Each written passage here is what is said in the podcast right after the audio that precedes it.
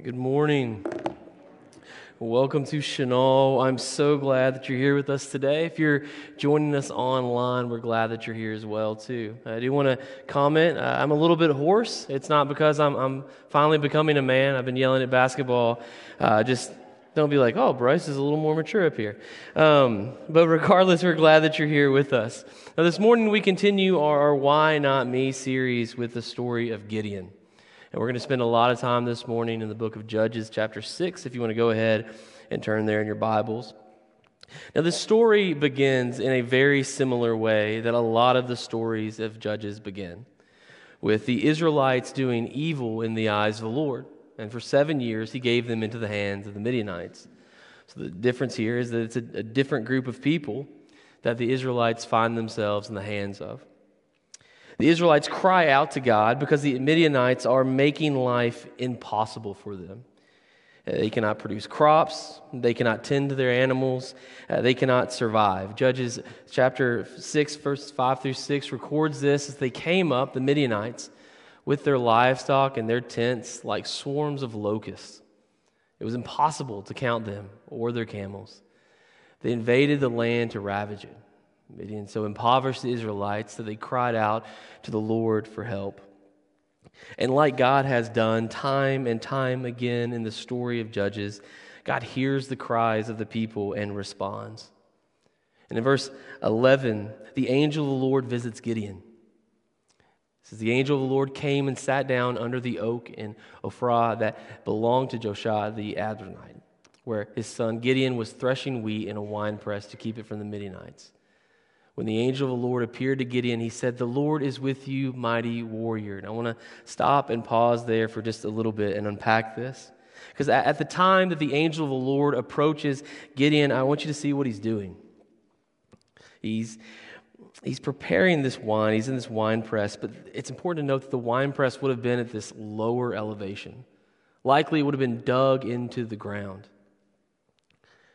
Because as, as we looked at in verses 5 and 6, the Midianites are just destroying every type of land, any type of pro, uh, produce, any type of, of growth that the Israelites can have, they're destroying it.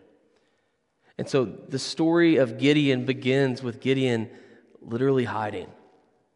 I want you to think about that in connection to what God identifies Gideon as. Gideon, when God, the angel of the Lord approaches Gideon, he is hiding. He's dug into the ground away from the Midianites. And God says, You mighty warrior. Do you see that? That God identifies Gideon as a mighty warrior. And just for a moment, stop and think is this the first time that Gideon has, was ever identified as a mighty warrior? I think it likely is. Some of us may have, have already read this story before in our lives, and so we, we know how it ends, but think about the first time that Gideon is approached by the angel of the Lord. He's frustrated. The Midianites have destroyed everything that they have. When God approaches him, he is literally hiding in this wine press just to produce a little bit that the Midianites won't destroy. But look how he responds in verse 13. Pardon me, my Lord, Gideon replied. But if the Lord is with us, why has all of this happened to us? Where are all his wonders that our ancestors told us about when they said, Did not the Lord bring us up out of Egypt? But now the Lord has abandoned us and given us into the hand of Midian. Gideon responds with doubt, with pain, with frustration because of what the Israelites have endured up to this point. But I want you to see that Gideon literally ignores the mention of him being the Savior. Gideon doesn't respond or react to being called a mighty warrior. And I don't think it's because he, he can't fathom being a part of God's rescue, it's because he doesn't see himself that way. He doesn't think there's any way that God could look at him and actually think that he could help his people. Because again, when God approaches him, he's hiding. And this is where God tells Gideon, I have a plan. And it's you. Isn't that the worst? I mean, think for just a moment, pretend just for a moment that you are Gideon. You're hiding in this wine press. Everything that you have, everything that you want is being destroyed by the Midianites. You're in this defeated mindset out of the gate. You don't think you're good enough. You don't think that there's hope on the horizon for you. And when God finally answers the cries of your people, he comes to you and God says, Go in the strength that you have and save Israel out of Midian's hands. Am I not sending you? You can almost hear the groans of Gideon. Of, did you hear us, God? We, we needed help. God, we needed a Savior. God, we needed somebody to defeat the Midianites. And, and I feel like maybe the envelope is messed up. Maybe it's the wrong address, God. I'm actually here in this wine press hiding from the Midianites because I'm not confident enough. I don't think that I am good enough.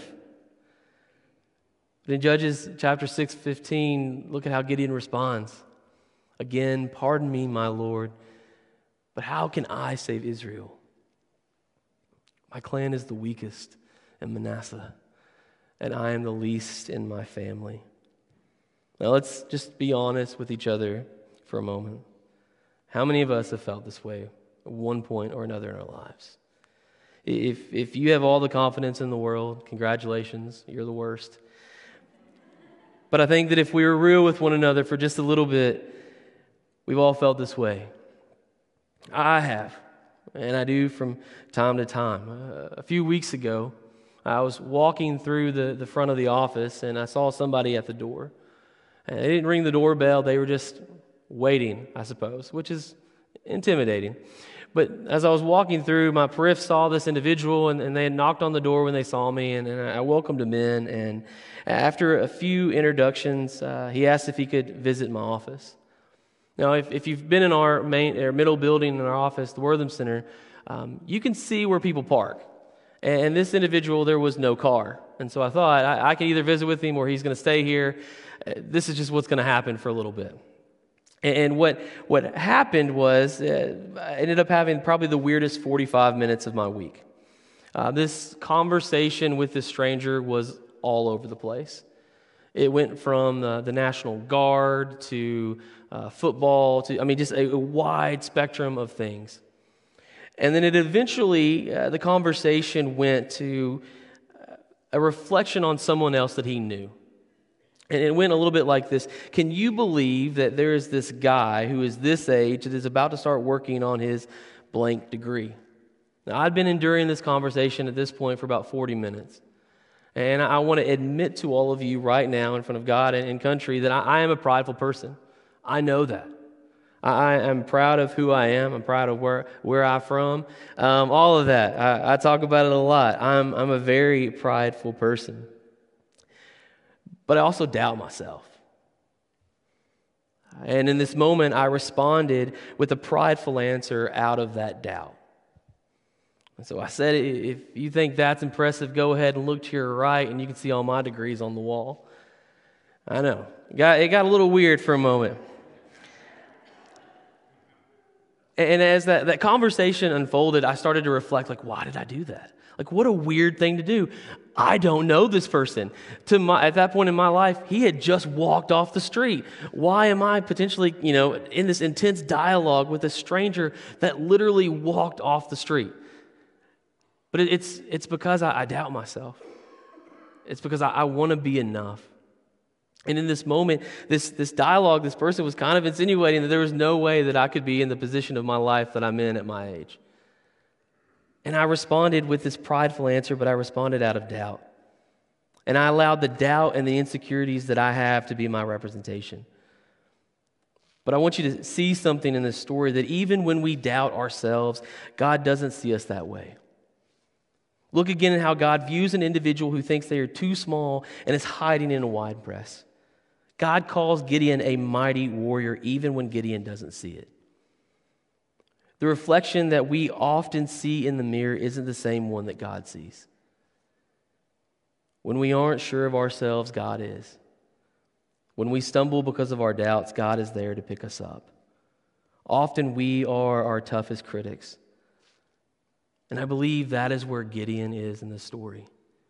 I believe that's where I am a lot in my life where Gideon cannot fathom being the person that God could use.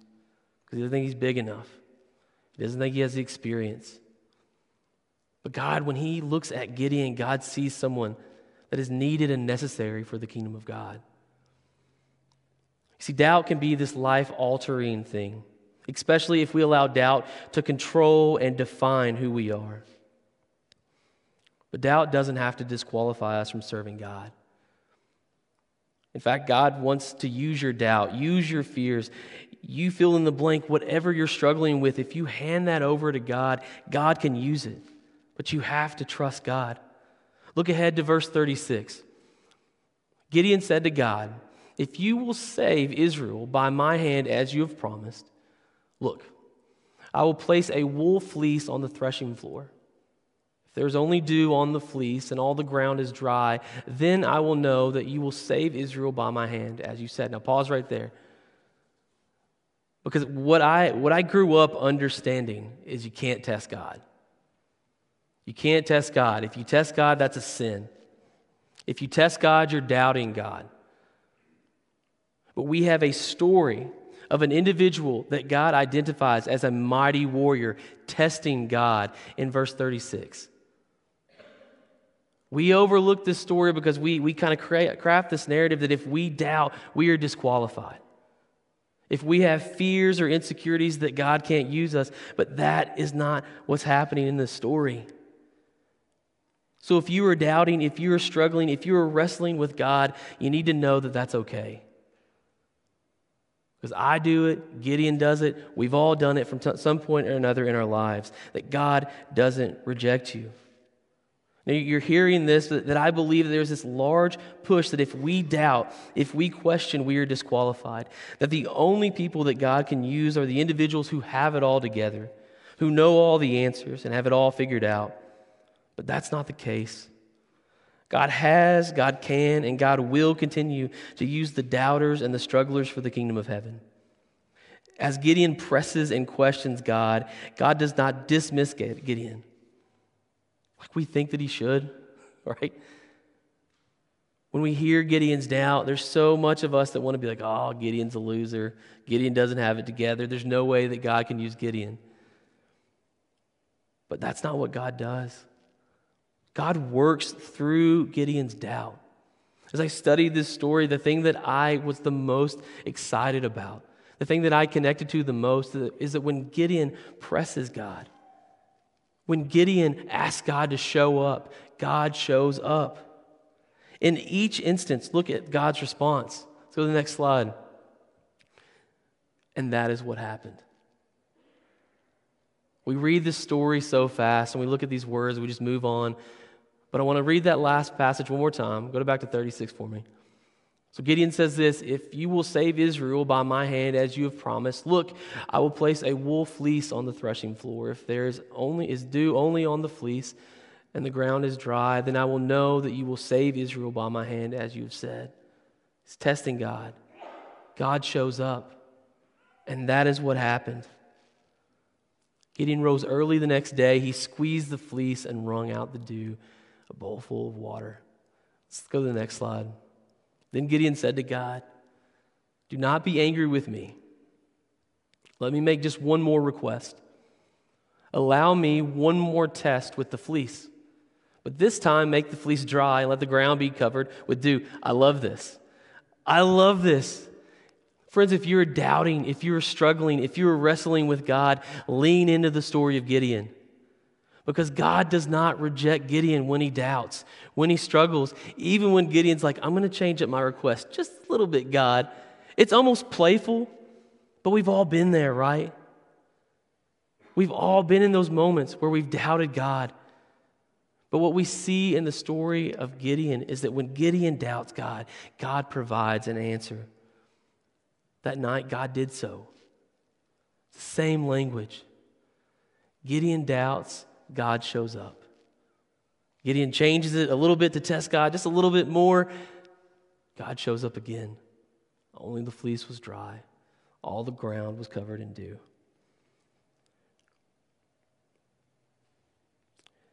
When we doubt, when we question, God can and God will show up. Sometimes that response from a, is from a dry fleece, but sometimes it may be from someone showing up in your world and letting you know that you matter. You need to be ready to look for those. When you're doubting, when you're struggling, there are people trying to enter into your life, trying to speak into you hope, encouragement, strength. One of the things that I'm the, the, hard, the, the hardest thing for me to do is to accept help but as followers of Christ, we have to be willing to be a community. And so it may be that simple text that just says, I've been thinking about you and wanted you to know that I'm thankful for you. But those reminders that we are not alone, even in our doubts, even in our struggles. See, God doesn't dismiss you or reject you in those moments or seasons. But you, what you do have to do is allow God to have access to, to your life. You have to let God in.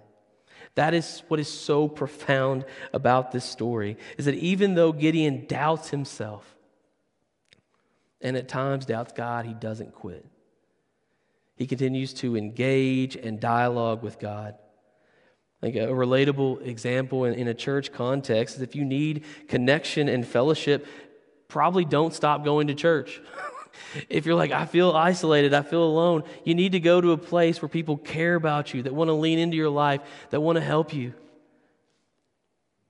Look for your tribe, look for your people, and lean into those small communities. And be honest with one another.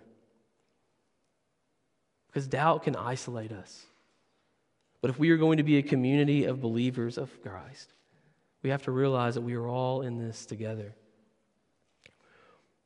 One of our favorite television shows that we've watched in the last several years is Ted Lasso.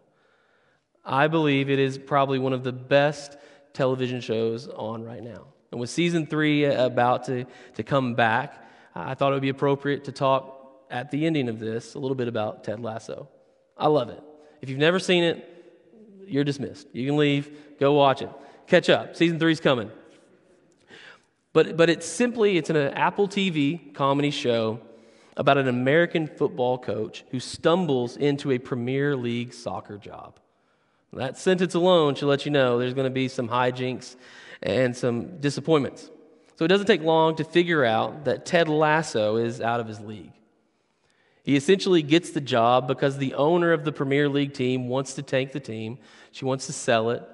And so she needs to find somebody who is an imbecile Somebody who there is no way that this individual will have any type of success on the Premier League level. And she hires a college football coach to do this.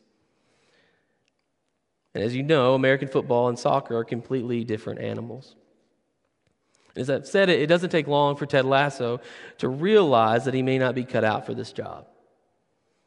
He's got basically one friend with him, and a fellow coach, but the, the team doesn't believe in him. The rest of the staff doesn't believe in him. Uh, if you're familiar with soccer hooligans, they hate him.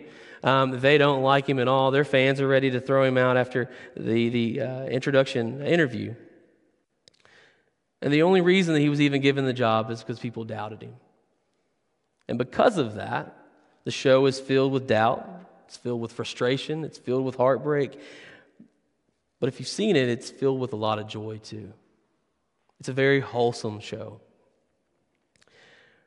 I thought it would be appropriate this morning to look at one of my favorite clips. Did a little research this week to make sure that some terms from across the, the pond, um, I just wanted to be careful. Um, so did a lot of Googling this week, but uh, I want to show one of my favorite clips because I think it showcases how I believe God views people. To set it up, Ted has once again found himself in a situation where everyone is doubting him. But Ted believes in himself, even when everyone else around him doesn't. Let's play that clip. What do you think? You're on. Okay. Uh, double in, double out. Whatever you say, Ruby Deuce. Yeah. Just let me know if I'm winning or losing, all right? oh, I forgot I had these on me. Oh, yeah. Oh, wait a second. I forgot I'm left-handed. oh, it's gonna be a hoot.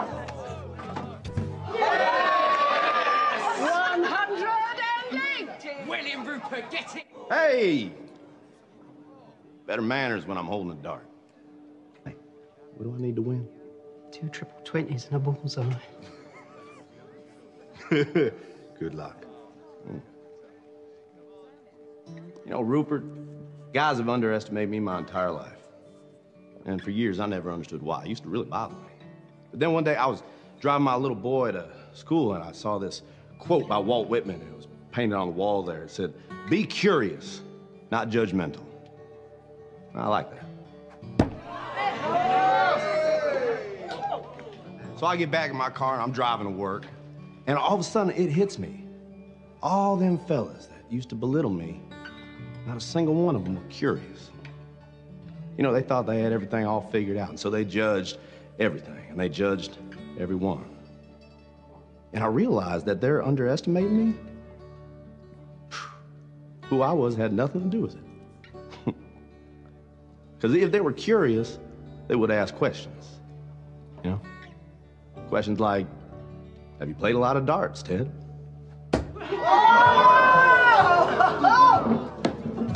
Which I would have answered, yes, sir. Every Sunday afternoon at a sports bar with my father from age 10 until I was 16 when he passed away.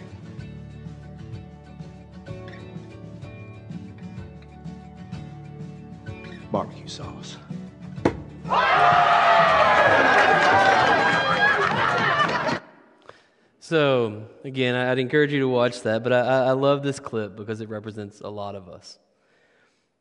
It's certainly a lot about how we view others, but often more so how we view ourselves. It's easy for us to look in the mirror and think there's no way that we add up to our friends, our colleagues, whoever you may find yourself around. But instead of worrying about what the world thinks about us or being too critical on ourselves, it might do us a lot of good to attempt to see ourselves the way that God sees us as enough. Like Gideon, God views us as mighty warriors even when we can't see it. God has equipped us and prepared us and placed people in our lives to encourage us so that we too can say, Why not me? Let's stand and sing together.